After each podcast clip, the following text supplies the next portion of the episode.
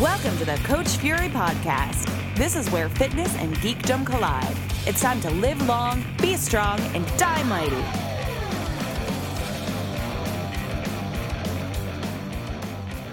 Hey, Fury crew. Welcome to episode 83 of the Coach Fury podcast. Today's guest is Jen Bullock. Jen is the person who introduced me to the world of Mark Fisher and Mark Fisher Fitness. So I'm really excited for you to hear this conversation. Uh, Jen brings a unique perspective to her role as the fitness manager, fitness director of Mark Fisher Fitness. And let's talk about some stuff going on in the world of Fury. So, the big thing is this coming up in two weeks is Biting Back Art for a Good Paws, the 2019 art show that former guest and my wife, Kim Holliner, and our friends are putting on. is happening May 3rd through the 5th at A Bar in Greenpoint, Brooklyn. Uh, all money of art sold, merch sold, pins sold is going to go to Second Chance Animal Rescue. So that is May 3rd through the 5th at A Bar. Visit bitingbacknyc.com for all the info. If you're interested in Fury Industries and what's been going on in my world, following me on social media, you'll know that on May 6th, the Monday after the art show, the class program, the small group training program, a modified, updated version of what we've been doing here in the living room of strength, is moving to Brooklyn Center Stage Dance Studio on 11th Street and 3rd Avenue. Really excited for this move. If you want to save $25 off your first month, hit me up now. And then let's talk about some courses that are coming up. June 9th, Original Strength at MFF Bowery. June 15th, Original Strength at MSE Strength in um, Weymouth, Massachusetts. And then July 20th and the 21st, DVRT Ultimate Sandbag Training Certifications, Level 1 and Level 2 at Momentum Fitness. August 18th, the HKC is coming back to New York, and then there's a lot of stuff happening past that. But the big ones for uh, this round, let's talk about that art show. Let's see. I hope to see you there. I'll be emceeing that event. Lots of great raffles as well. And then let me see you at Original Strength, June 9th or June 15th. Thanks, everybody. Enjoy this episode.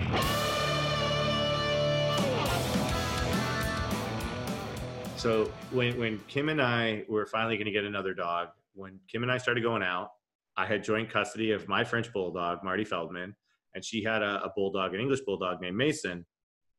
And Marty lived a good old age, but had a lot of the health issues, uh, allergies, breathing things. He had to have two breathing uh, surgeries to open up his pathways. And then Mason had a lot of other uh, bulldog issues and, and, ultimately died young on a walk. Like he overheated and, and died like on a walk, uh, only at four. Yesterday was actually like his fifth year anniversary since his passing. So when we were finally feeling ready to get another dog, we're like, we're just going to go to a rescue. We're going to find a mutt. It's going to have any of these specialty problems. And we come across Ramona, the most anxious dog either of us have ever owned. Oh but like, other than that, she loved to race, super fast, wasn't the greatest around other dogs. Um, we were spending money on training. She's super smart.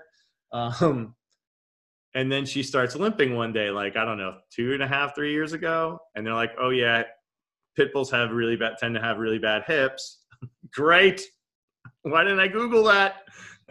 and then like two years ago or a year and a half ago, she was limping really bad, and they're like, "Well, rest her, but you'll probably need hip surgery." And they gave us this bill that was like estimate that was like over ten thousand dollars. Now you're just like, I, And I was like, "We'll try to hold off." And then it got to the point we couldn't hold off.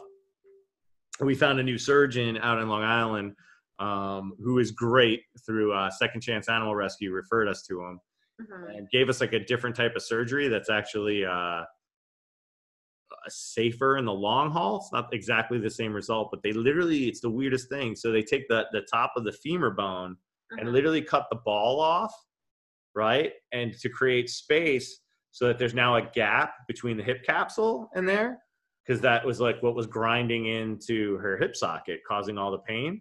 And then I guess because they're uh, quadrupeds, can't work on humans over time. The movement there creates like the scar tissue creates a false capsule oh wow. so that she's supposed to be great. Again, humans can't. We would just collapse on the one side, right? The bone would fucking, the leg would go up into our armpit. but that would be gross. Oh, Um, yeah. So because of, but because of that, because of that, all the compensation, she she wore out her ACL at the same time. So it's crazy, but it was like it's a pretty ch- uh, chunk, pretty good chunk of change. Um, some people donated like Hollis. And Banal from MFF donated some money. My neighbor, Did some you of have the a, people did you have a GoFundMe? we did it to a GoFundMe. I gotta be honest, and, and and Kim and I both felt weird. Some people just started offering like, when can, how can I give you money for Ramona? Like some of the Fury crew is like, where can I give money? And they just started like basically uh, either Venmoing Kim or PayPaling me. Ah. I have a weird thing with GoFundMe where I really believe in it, but I, I feel like it should be for really important things, I hear you. right? Like if something were wrong with Kim or Ben and Sadie or myself, Right. you know, clearly what happened with Landon, you know, like I, I view those as like GoFundMe's. Mhm. Um, you know, like um, like yeah, is it going to put us in debt for the short term? Yeah, but is it like a life-ending finance? No. right. So when we posted about what was happening, it was like one of the first times I don't really put up like prayers and positive vibe type posts, but like we were really afraid that she wasn't going to pull through. Right. And some people like, and, and so we, we, some people asked through that. We, if somebody wants to donate money, you can message us. And um, I had randomly been working on a rebrand of Fury Industries and potentially changing the name. Uh, details to be announced at a later episode. I can't talk about it yet. Okay. We'll talk about it offline though. Okay. But I really can't talk about it online yet. Um, I was hoping to announce soon, folks. Stay tuned for every episode of the podcast until I, until I say it. But so I, I just wanted to try Fiverr. I don't know about you and, and an MFF. Like I, I try to do so much on my own or rely on Kim, who's great at graphics, that things just go slower. Like I don't know how to use certain programs, and she's really busy. She's doing an, uh, an art show that's a benefit for Second Chance Rescue. So I went on Fiverr. Do you know what Fiverr is? I've heard of it, but I don't really know much So about it. Fiverr is like a freelance website where you can have you can see You can do it. portfolios of artists and web designers and whatnot, and you can see price ranges. So if you want somebody cheap that's probably new, you can spend a little money and you'll probably get what you paid for. And I just wanted to see somebody try to a redesign on a lo- on an idea, Uh, or not even a redesign, just throw me a design on an idea. And they did an awesome job. It was uh, we we dubbed ourselves the Speakeasy of Strength because we trained in the living room. Like you needed to know somebody to come in here. Right. So one of the names I've been toying around with is Speakeasy Strength as like a new company name for when we go outside of the living room. uh-huh. And uh, I wanted a picture of Ramona, and I wanted like a vintage sort of Speakeasy vibe font. Spent 105 bucks, and this woman over a week did a really great job. Oh, so wow. when it was time to like, oh, maybe we could raise some money, I made some Teespring shirts that say Speakeasy Strength with the picture of Ramona, and all the profits, which is about like 10 bucks a shirt, maybe 11 bucks a shirt, goes to Ramona's hip surgery. Oh my So god. thank you to everybody um, that's donated or bought a shirt. We raised about like, what was that? I got a shirt. Hey, the link will be on the show notes here, or I'll message it to you. Thank you. Uh, we raised probably around 700 bucks. Really? Yeah. That's sweet. Yeah. Plus, there's a lot of people running around with a shirt with Ramona on it, linking to a gym that doesn't exist. Yet a gym. well, that one, I don't know. I with however lamely mysterious I'm being about the company, it probably will not end up named Speakeasy Strength. Um, although it also will likely not be Fury Industries because nobody on the outside world will know what the hell that means. it's like having fitness or something in the title is very beneficial. It is. Yeah. Strong, fit, something. Yeah. Um, hey, everybody, listeners, you, you've been listening to Jen Bullock, who I met as Jen Frankel and Fury, uh, catching up. Yeah. Jen is a very important person in my life who I give credit to for one of the most positive changes in my personal and professional life. And that is, I had never heard of Mark Fisher Fitness until I met Jen and Adrian. And I always, I think I butcher Adrian how she pronounces her last name. Is it Kuvian at the time? I want to say Kuvian. Yeah. Okay. She uses a different, um, I think it's like, she uses a different stage name, I think, on her Instagram Yeah. now. Adrian. Uh, Adrian James. Adrian, is it Adrian or even Adriana James? Something like that, right? Adriana James or something. Yeah. Anyway, um, let's talk about this. Uh, I love having talking to people talking about me. Uh, explain to the listeners how we met. We met at an HKC certification back in oh, 2013, was it, or 2012? 2013? I think it, it was 2000. Oh man, that's a hard one to gauge. It had to have been 2013. It was 2013. Yeah. It was right as the split had happened. because, well, I don't want to spoil the story. You had reached out to me about signing up for an RKC, and we were having those conversations whether it was going to be the RKC or Strong First. Yeah. Because uh, at the time I was doing work for both. Yes. Right. That's right. The split. Um, yeah, we met at an HKC certification. Um, I wasn't a huge fan of the individual leading the cert, although I still I do like him. I know you're you're a fan. I wasn't as big of a fan, and I was then there with like you were helping him, and I was like, who's this cool guy that's like just like chillaxing back here, like throwing down with like knowledge bombs and like giving us like great cues and helping us get through this certification. So both um, Adriana and I were there together, and we went to lunch. And we're like, you know, the assistant's like way better than the guy that's leading the course. I think were you assisting? You were assisting, right? I, I was assisting, and it was actually very last moment. Um, I do. I am very good friends with the the, the person who led that. Uh, it was my first time meeting him uh, as well. Basically, for that course, I was assigned to assist at a primal move workshop at Five Points Academy. I was teaching there at the time, and then like this teacher posted up like an emergency email. I don't know if was an email or a Facebook post that they needed an assistant. Uh, his wife was supposed to assist, but there was like a medical thing that happened really quickly, and he needed somebody to cover. And because of the error at the time around the split, um, people weren't jumping to help out. And I'm like, look, fucking politics be damned. Like someone's got to help this guy out. So I had heard the, uh, uh, of his name. Uh, I wanted to meet him. At this point, I think team leader was actually on the table for me um, hmm. within the RKC, yeah. and I, I wasn't sure I was going to take it. So it was like an opportunity to meet one of the local, you know, uh, master instructors. And uh, so yeah, it was more about helping out and meeting people than than like I, it was very short. I think I think I knew like two days beforehand that I was going to be there.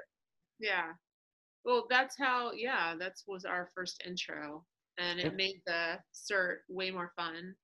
And then afterwards, Adriana and I were talking because we were like, we want to do the, we definitely want to get RKC certified. Uh, we should get um, private training with the guy that was the better the two, so that we can try to make it to our uh, to get certified. So that's how we like contacted you, and then our friendship ensued from there. That was a, a good cert too. Correct me if I'm wrong. Was Miguel at that one? Yeah. Right. What a weird wor- world that like mm-hmm. Miguel um, Alomar would also end up as an MFF staffer, completely unrelated. And yeah.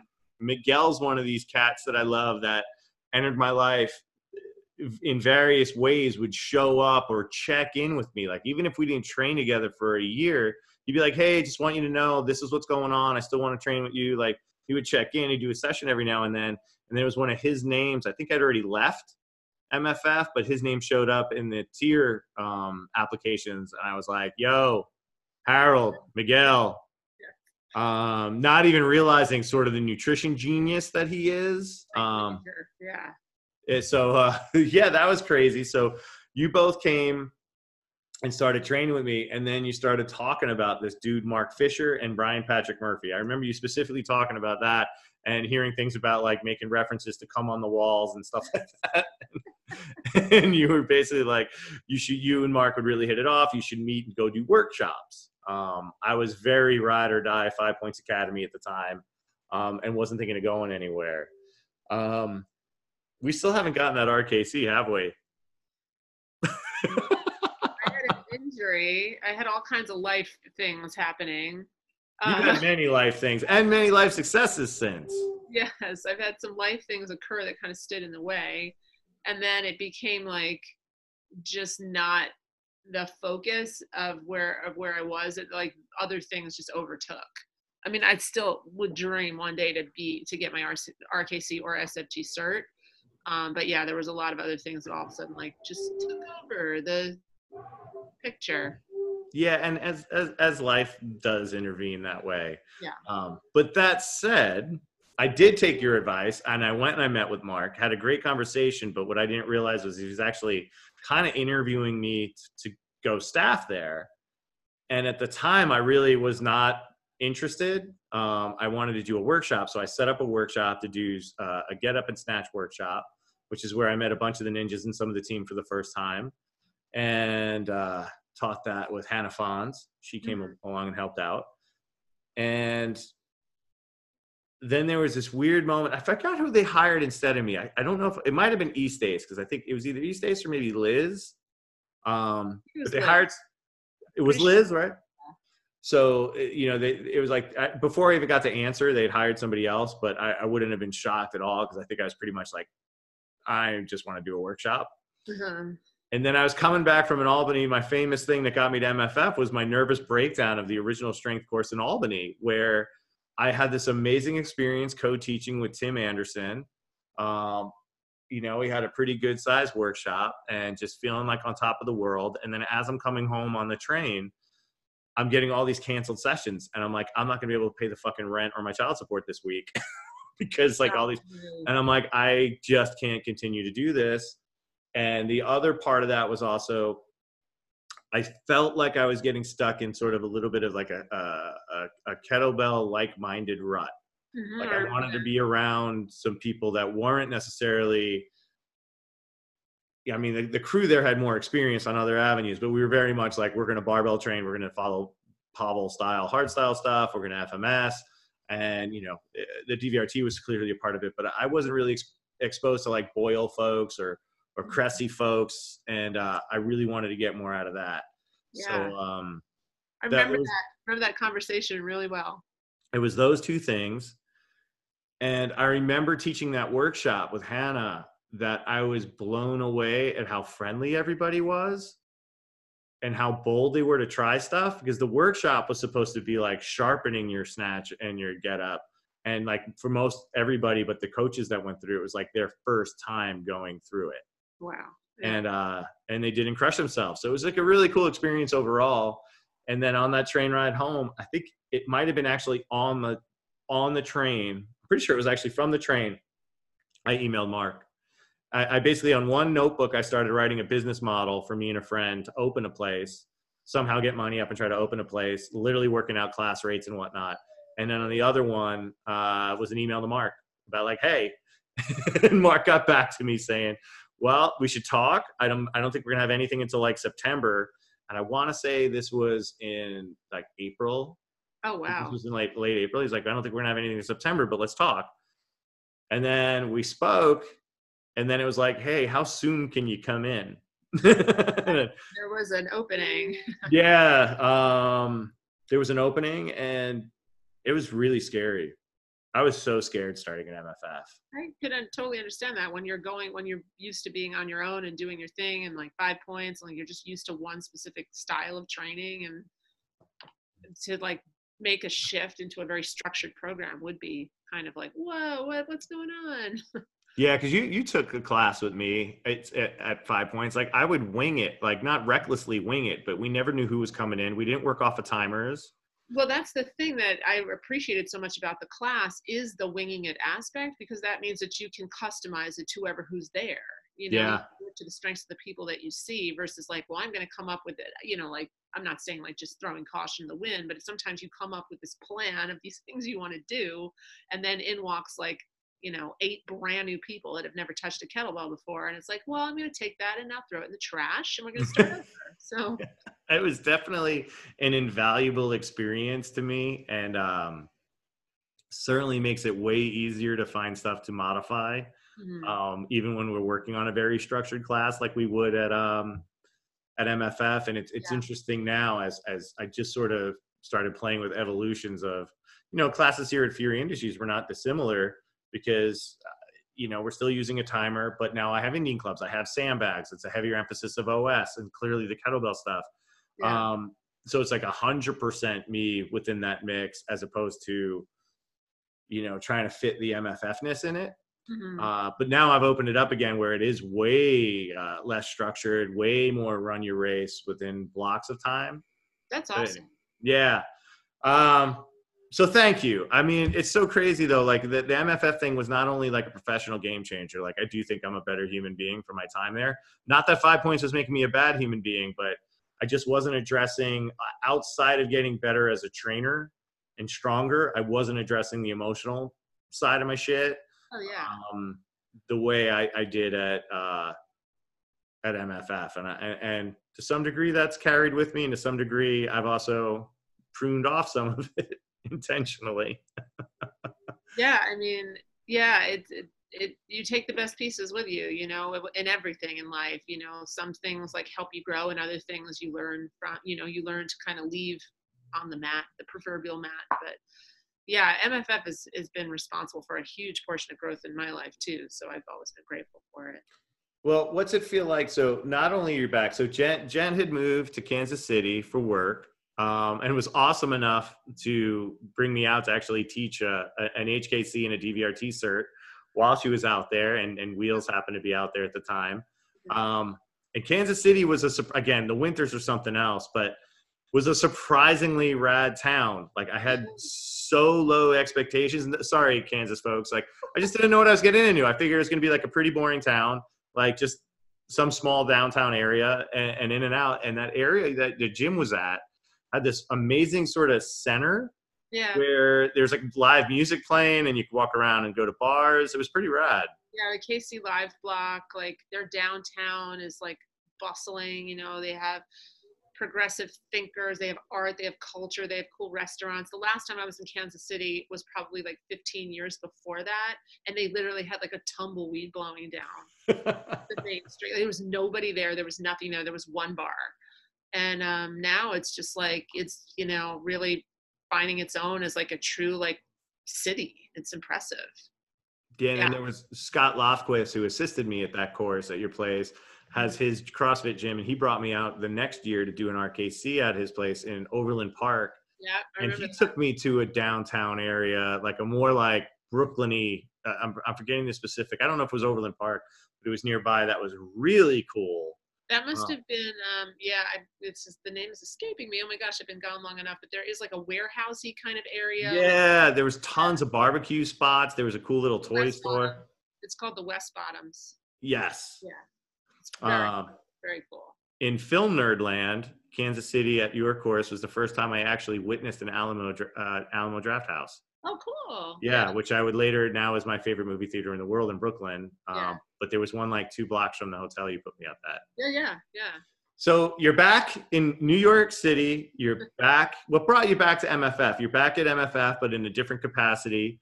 And I know you and I talked a little bit. Jen and I were before we started the show. We have not been good friends to each other. We haven't hung out in a long time. Pathetic.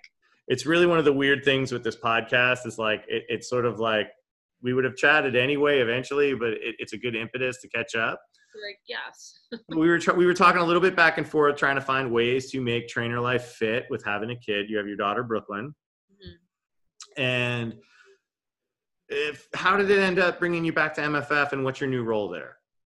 Um, it was actually really kind of incredible how the whole thing happened. I mean, I had been living, you know, we moved from Kansas City to New York just because I just, as much as I love KC, it wasn't home, and I wanted, I was born and raised in New York, wanted to be closer to my family. Um, and wanted to be closer to my husband's family, who's also on the East Coast, but down in North Carolina. So we just wanted to move back east. Um, and I had been working here in fitness for Crunch. Uh, I worked for that gym for many years and always uh, loved my time there, but it was very like piecemeal. It just wasn't like a you know consistent schedule.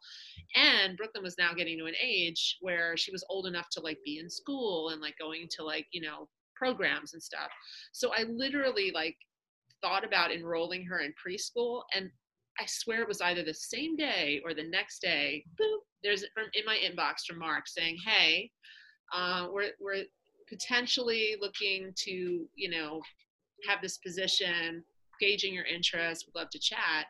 And from there, it went to like, I responded right away, like, oh my gosh, yes, this is incredible. What incredible timing. Then it led to an interview and another interview and just like a powwow and boom. Uh, that's basically how the whole thing happened. Was me just like be, needing to like you know get back into the workforce after being basically like a full time mom for two years. So yeah, it was just incredible timing.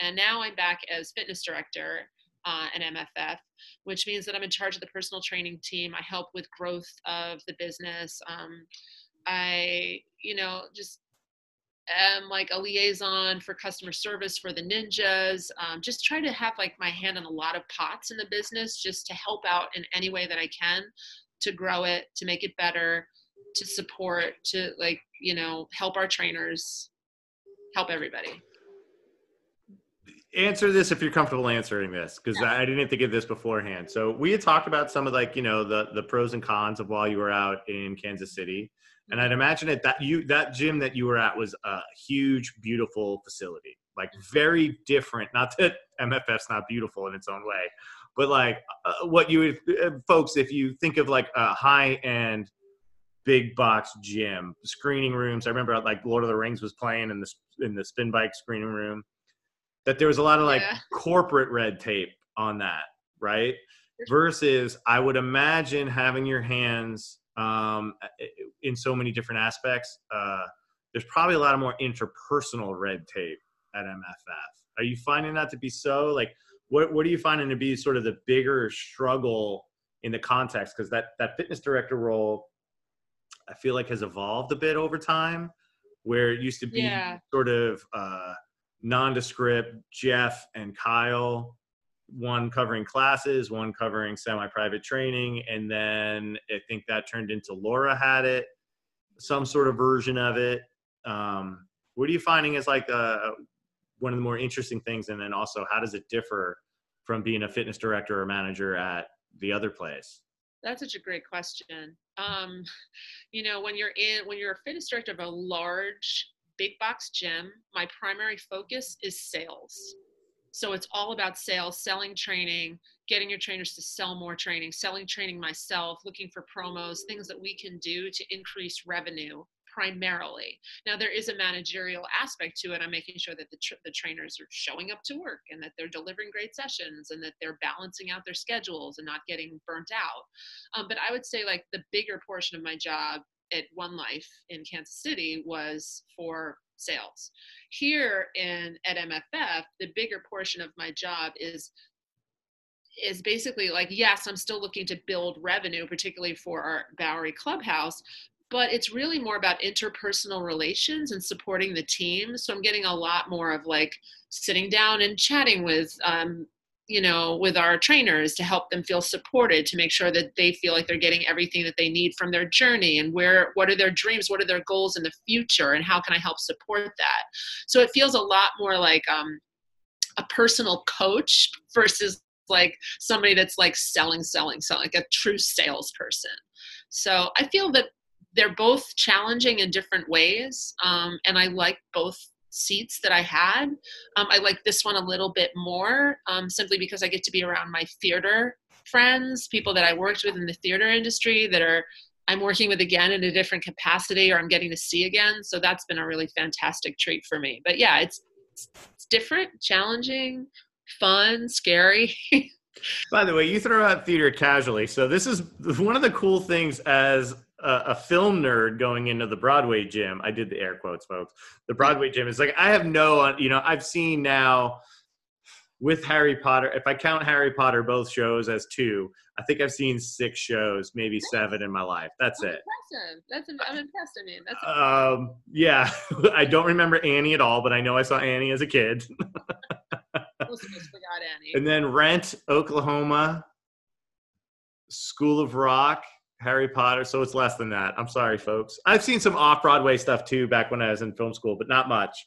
um, not for for the average male. That's but not- folks would folks would come up and be like, "Such and such is in your class, Broadway legend." I'm like, okay, but like you're a bit of a legend too. I can't remember who was telling me about like you had like one hell of a run. Like, tell the listeners a little bit of like um some of the shows you were on because somebody was like very much like she has like uh, had a very high level career.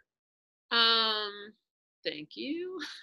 I'm, i wish i could remember who was who was talking to me about w- what you had done. You know what's so crazy is yes i did have i had an exceptional career that lasted a long time and had a lot of different like seats like you know starting out as a ballet dancer getting room to go into New York City Ballet and then deciding somewhere around age 16, I was like, this isn't for me. I want to be like, I want to toss my hair around and be cool.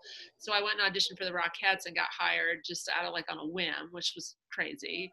And then from there, I was like, I don't like all this precision, like being like the girl next to me. I want to break out and be my own individual self. So I auditioned for Broadway and then got hired and ended up having a career on Broadway for like almost 25 years. It was a long time. That's amazing. Um, I know, whole nother life. Um, but yeah, so I was really lucky. I was very, very lucky to um, kind of have the opportunity to do that. I'm a fifth generation performer. My mom was a Broadway dancer. Um, her mother was a dancer in uh, England and actually owned a dance studio and hired the Beatles to play one of her performances. I know. Before like these young guys that were in this like band that was sounding pretty cool. So yeah, just nuttiness. But um, that's amazing. I know. So yeah, I had a good, I had the good fortune of having a, a, a nice lengthy Broadway career in like shows like Chicago and Spamalot and um, uh, I almost do, I forget, uh, The Wild Party, On the Town, like just a whole bunch of, of really cool musicals with great friends and cool choreographers. And I felt like lucky for every moment of it. Very it's amazing. Lucky. And I'm laughing because as you're talking, listen for a moment. Right. Oh, it's just a high whistle. Just a Hold on one second. I'm going to take the cone off of her head. Uh, folks, that is the sound of a dog whose sedatives have not kicked in yet, who's suffering from hip and knee surgery. Hold on one second. Um, so yeah, so to have that type of a run, I think one of the one of the coolest things that I found at MFF that was unexpected for me, because uh, I knew it was like a musical theater, you know, spot, mm. but having a film background and having worked in as an assistant talent agent for a short period of time out of film school, you know, I was sending in casting breakdowns and stuff, you know, submitting actors, people out of school, senior. I did not know that. Yeah, for like, uh, I want to say it was like, I was at, uh, I don't think the agency's around anymore, but it was HWA talent representatives, Harder Wu Associates. Oh, and, I know, uh, totally know Harder Wu. Oh my God, yeah, so I worked with uh, Bill Iannone and, and Diana uh, Dussault for, uh, for a little bit. And um, I found it really thrilling until I found it really uh, not great. Unthrilling. uh, you know what it was? Here's the thing that I think you could probably appreciate this too. Um, there is an ego within the arts, any arts, right?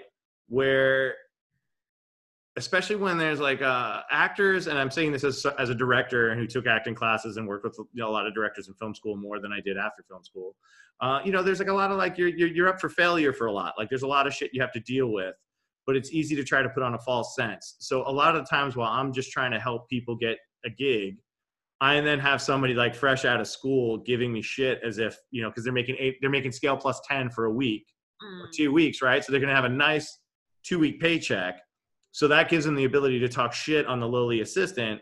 But that two week paycheck might be the only check they get that year, which still puts them below what I make as the low. You know what I mean? Like uh, people don't look at frame of references that way. Um, right. Um, I'll say it in my own case. I think some people look at uh, train uh, coaches that travel and teach workshops as like, holy shit, they must be rolling in dough. And I'll be like, how many of us do you see that actually own a gym?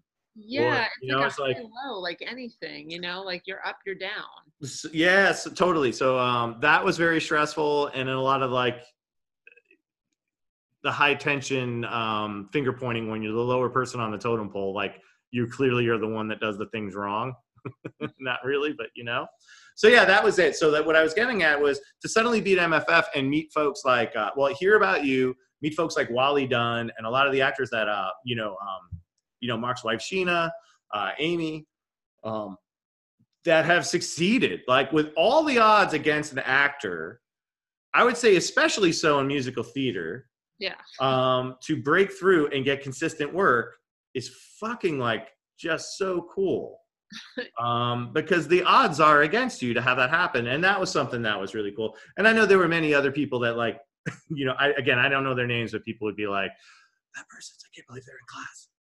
And um, Cynthia Nixon was in like, I, I think I taught like three classes with Cynthia Nixon. And like for me, she was the woman on Sex in the City, but I didn't realize she's Broadway royalty too. Yeah, like, yeah, I just is. don't know any of that stuff. Um, which probably shows you wouldn't, because like, how would you? Yeah which was like good for me to not have that stress. But anyway, I just wanted to throw out that like how you casually like, yeah, musical theater did it. And your brother is like longtime standing member of the Blue Man Group. Fucking which is great. yeah, he's one of like he's been in that show for like I think it's near 15 years now.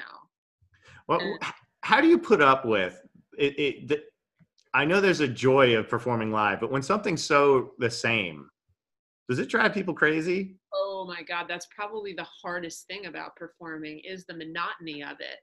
You know, the same music, the same movements, the same costumes.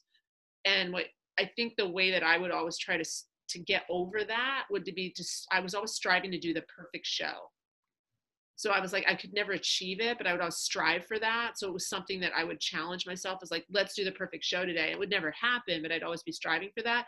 The other thing that i always think of or i try to keep in the forefront of my mind is this is the 200th or like with chicago i was in that show for seven years on and off but not like you know it was a long time. Um, this might be like the 3000th time that I've done this, but this is the first time that that person is seeing it. So it's like brand new for them even though it's older for me. So I'd always try to like remember, all right, any first time I'd seen a show, like how special that was. And I would try to be that performer that was creating that first time experience for that individual. I'll say, as somebody who doesn't go often, going in to see Harry Potter, which we saw in January, um, you you you forget how kind of amazing it is to go to into a really pretty theater. You know, it's not like a movie theater and the whole thing like it's a totally different energy and seeing live performances versus a movie. Although clearly like one of my one of my self justifications for not going to more shows was like theater's so expensive and i'm not saying it's not worth it but for me to go to a show i'm a movie nerd. I would rather see like that harry potter show for me and the kids.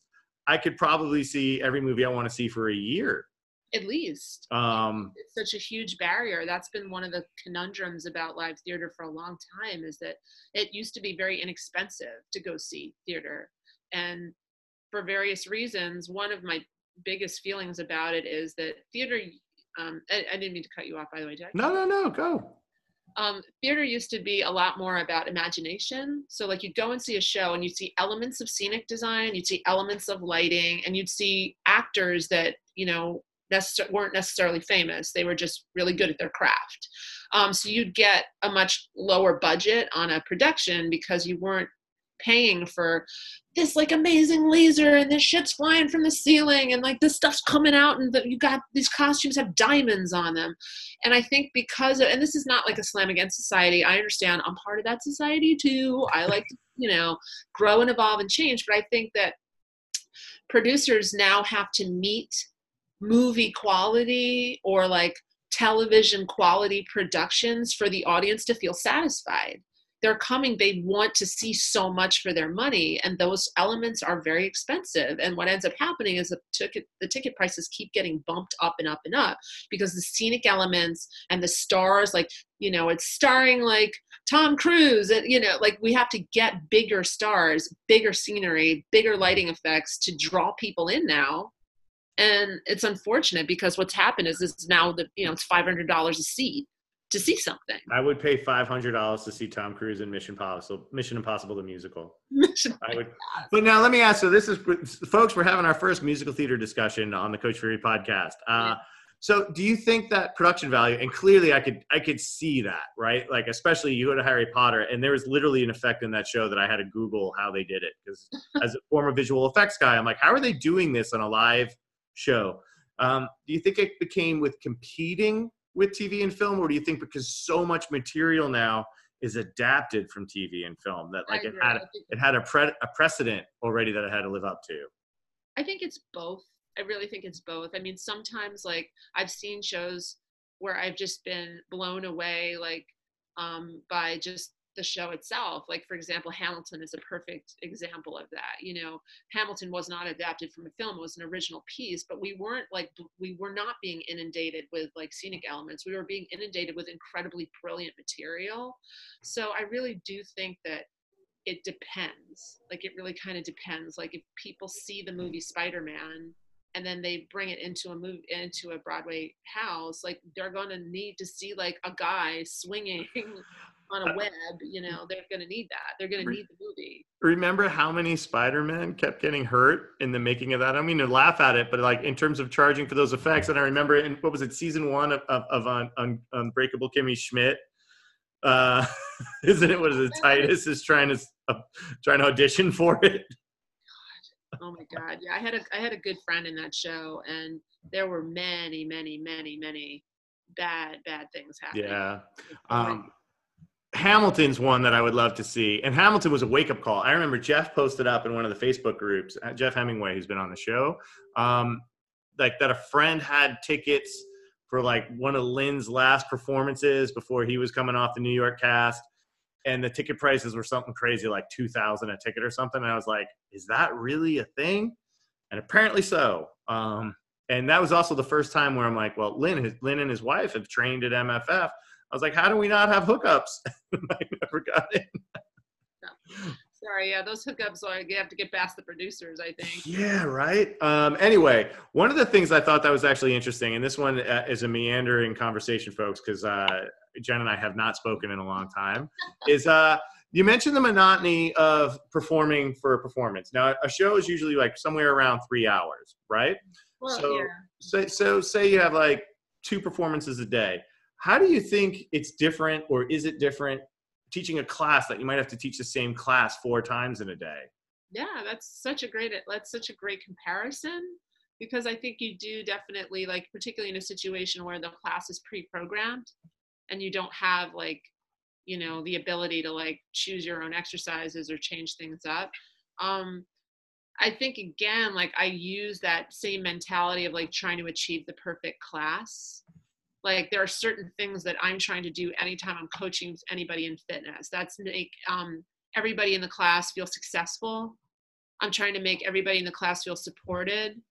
I'm trying to deliver cues that are succinct, effective, um, and like, you know, interesting in the verbiage, like not giving you the same old awesome, wow, that's amazing. You know, like I'm trying to constantly like better my verbiage. So there are, even though the structure of the class is the same and the material is the same, just like an audience, you know, in theater is different, the audience of your class is different every time. You're going to have new people in there, some of your same folks as well. And depending on the day, like, you know, one day somebody may have like incredible looking movement, and then like a week later, because they had a tough, shitty week, or they had like, you know, something go down in their life, they're just kind of like, you know, like just trying to get through it. So I like adapting. I like adapting and finding like creating the perfect class. It's totally not, it's an, you can't do it, but if you always strive for it, it's something to kind of keep it fresh and new. I would sometimes try to be like, what did I not feel I nailed on the class before? And then try to focus on that on the class coming up. But it's also so interesting. And I would imagine live theater is, is it's even more dramatically so that whatever energy you're getting from the audience or from the class members also feeds like, you can have one of those moments where uh, two hours back to back classes with only like a three minute crossover and you deliver one of those classes that you just know most of like 99% of that class just had the fucking best time of the year and then the next class comes in and you're like the everything else is just like fucking dropping bombs like "Brr." hold on one second i just got to check on mona Oh yeah, yeah. get out of there or you get the cone sorry i took the cone off for a second folks and ramona went to town on herself if you know what i'm saying Oh uh, like we all would if we could. Um, just threw that one in there. So, uh, how has it been now with with with interpersonal stuff being a little bit more of a priority now at, at, as the fitness director? Um, where do you see things growing for MFF, like, uh, or for your role there at MFF? You mentioned building up Bowery, which has a special place in my heart since I was part of the launch staff there. yeah. Um, and, Uh, and, and actually, I just went real quick. I just thought about this too. We mentioned like you know different personality, like the, how the how the class members bring to each class. The cool thing about the Bowery was the the members brought their own their own part of the culture and atmosphere to Bowery. Like Bowery had a very different. I don't know what it's like now. It's been a while totally different. Totally it- it's uh, uh, a bit more low key, um, uh, a bigger emphasis on actually doing the work, which is Yeah. not to be dismissive of Hell's Kitchen. But sometimes that Hell's Kitchen one, it's like it's the entertainment factor is way high. Yeah. Where Yeah. I, you yeah. know, go ahead, go ahead from there. No, it's exactly it's exactly that. It's still the same. You know, it's a much more um, I would say diverse group of people that are down at the Bowery. A lot of them have never seen a Broadway show, don't care anything about a dildo or a disco ball. They just want to go in there. They want to get a good workout. You know, they want to like get better, get stronger. They have goals, you know, just like anywhere else. But yeah, we're definitely much more cerebral group that's happening down at the Bowery. And at HK, it's just, you know, again, serious crew. A lot of the folks at HK are just, it's, it's not about not being devoted to fitness. I feel yeah. like it's the same. It's just a slightly different approach. It's the delivery method or, or, or the mindset. Yeah. And my playlist, like for Hell's Kitchen, will be like, you know, it's raining men followed by like you know um one of RuPaul's songs followed by like you know a Britney Spears and like Christina Aguilera like jam session. And down in the Bowery like I find myself a little bit more classic rock. There's a little bit more of like you know some like old like just like old standards in there like old so yeah the playlist like reflects of who's in the class I guess. But yeah both of them are great. But um, just to answer your question about like growth um, lots of things are happening and lots of growth that i see um, happening first and foremost um, we're changing around some class times adding 1030s at hell's kitchen. Um, it has never been on the schedule before. Adding two new classes to the schedule completely brand new that have never been on before. Oh wow. Yeah so that's like the first like order of business for hell's kitchen is just to like put some fresh paint on the walls and kind of just get like a renewed sense of um, of people checking back in and wanting to try some new stuff. Down in Bowery, it's all about building connections with local with local community, developing relationships for business partnerships for the clubhouse, a grassroots marketing campaign, um, getting some more like interest right up in the front so that people walking by in the street um, can look in and see like a television that has like a you know basically like b-roll footage of like awesome things going on because I've been asking a lot of the ninjas, like, how did you find us? What brought you in here? I walked by. So I'm like, ah, okay, well, there's a lot of people just walking by this place, and we need to create more flash so that it is more like, whoa, what's this? You know, right now we have super cool uh, window decals. So you're saying that my window decal is coming down? No, no, no, no, no. no, no. The window decal shall remain, but we're gonna put in like mirror ball. We're gonna do like just stuff that's like, no, you got it like Fury holding up a what are you holding like a strong man like? Yeah, but it's like a it was like a foam one. But that costume's my best life. Katrina yeah. Newman made it, and I fucking love it. Special. Hold on, I hear I hear a child. yeah, she's whining. She's like, just somebody's pay attention to me. Um, anybody. I feel the same way sometimes. That's why I have a podcast. somebody listen to me. Human interaction.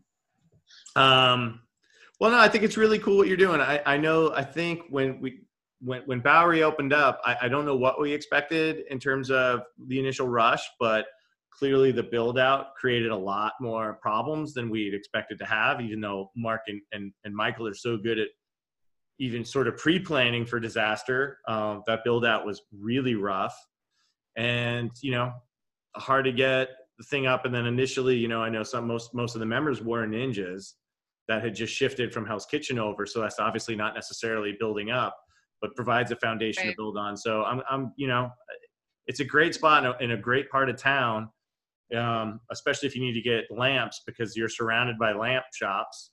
but there's yeah, a lot of cool stuff around it. It just has to get the people in front of it.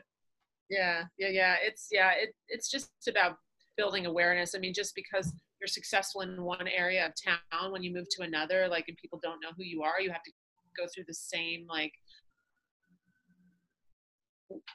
local connections grassroots level marketing like li- literally like handing out passes on the street to get people aware that you're there and show them you know that hey we, we got we got some cool stuff going on come check us out come you know try out a class uh, yeah. We're also I'm creating a community class that people can come in without obstacles, like without having to do a ninja baptism per se.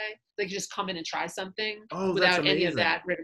Yeah, so it's like a bodyweight class, you know, maybe no kettlebells or anything, but just like some really cool, like fun exercises, all like circuit party. Like let's just get crazy in here, and just so you can try things out, you know. That's super cool. I know one of the things that I've been working on, especially as we go to move into studio, has been to just reaching out to local businesses. And I think a lot of people forget to do that now because everyone thinks we live or die on a social media post. But if you're a neighborhood facility, it's your neighbors that are going to be the first and foremost um, and help get the word out and then go from there so that's been really interesting i thought i was doing a good job about doing it and then i realized i wasn't so i've been making active steps but i'm also in that weird thing where there's a lot of things in play right now and we move into this facility and well it's not like we're moving in but we start teaching classes in this place in three weeks and i, I still have to make posters and stuff like What's the name of the studio? uh, Brooklyn Center Stage, and you know the woman Heidi. I have to look up her last name. She knew you. Um, I don't know if I have her name. Let me look it up really quick. But she, I, I was like, oh, my friend Heidi Flanagan. Oh yeah, totally know Heidi Flanagan. That's Yes. so- So her and uh, Val Wright are the two owners, and they're Valerie Wright. yeah. I know Valerie like really well too. Oh no way! We're together. You have to tell her hello for me. I will, and you'll have to come down and take a class, Oh heck yeah, I will. or come out and hang out. and We'll get lunch, and you can bring Brooklyn. That would be awesome. You would love it, right?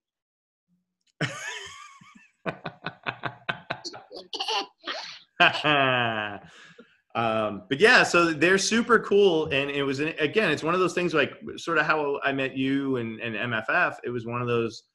I had reached out about a year and a half ago. Uh, a, a guy named John Birdman Finn, Birdman's his nickname, opened up or, or moved into a new location for his jujitsu school.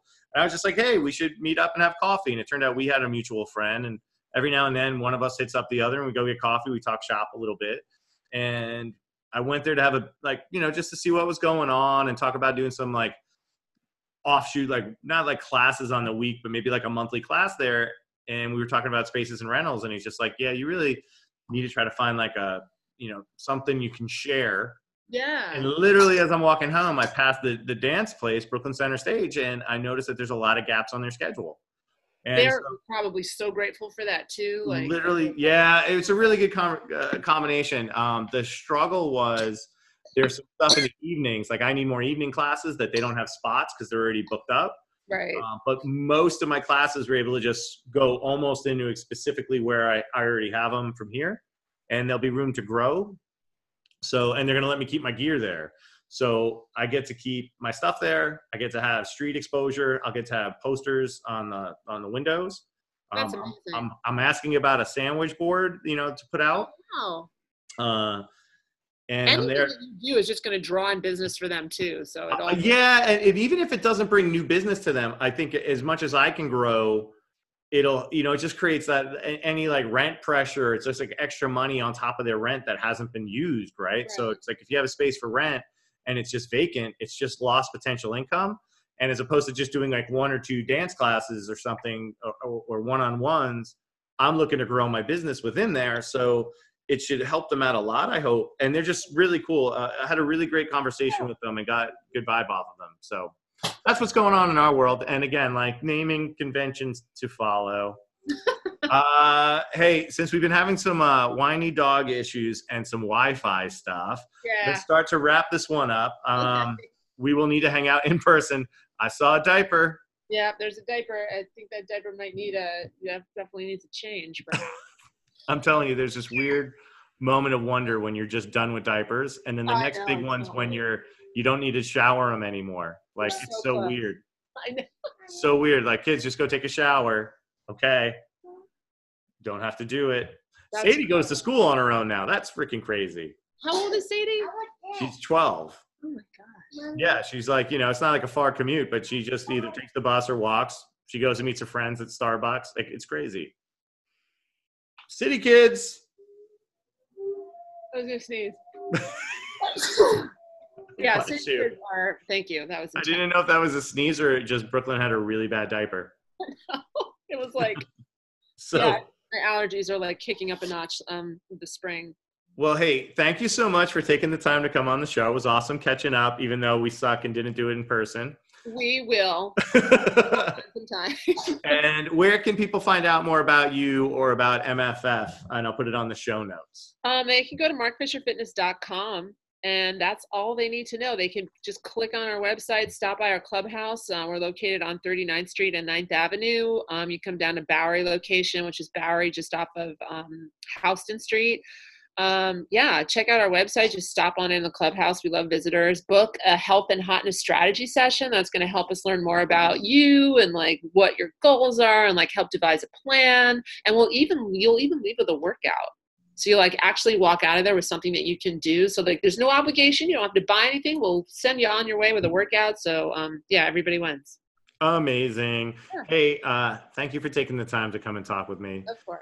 Listeners, like, check out MFF if you haven't been there. Uh, it's worth it. Uh, I don't know if they allow drop-ins or anything anymore. If you're a trainer, on that, but I depends. But we're sort of like you got to be like a friend, I think, or know somebody to get in. But uh, I just want to say, you know, yeah, Jen introduced me to MFF, but more importantly, she is one of the people, even though I haven't spoken in a while, that like I really respect in the field when we were talking shop leading into that, and while she was in Kansas City and coming back, I just got a lot of love and respect for you, Jen. And uh, I as well. Uh, and, and, I guess it makes me even more sad, sadder that we're talking and catching I up on. Know. But it's better than nothing. It is better than nothing, and this is a catalyst for us to hang out really soon. For real, I mean, on the bright side now, like my schedule at least is a little more in control to some weird degree. Yeah, mine um, too. it's a little crazy, but it's still I still have like you know moments of freedom. We'll make it happen. Yeah. All right, later. See you later. Thank you. Bye. The Coach Fury podcast is created, owned, and produced by Steve Coach Fury Holliner for Fury Industries LLC. Music provided by the FTW. Visit the FTW.NYC for band, tour, music, and merch info. Artwork created by Glenn Gurrieta. Visit glenngurrieta.com. That's G L E N N U R I E T A. Or follow him on Instagram at Glenn Gurrieta. Voiceover by Laura Palmer.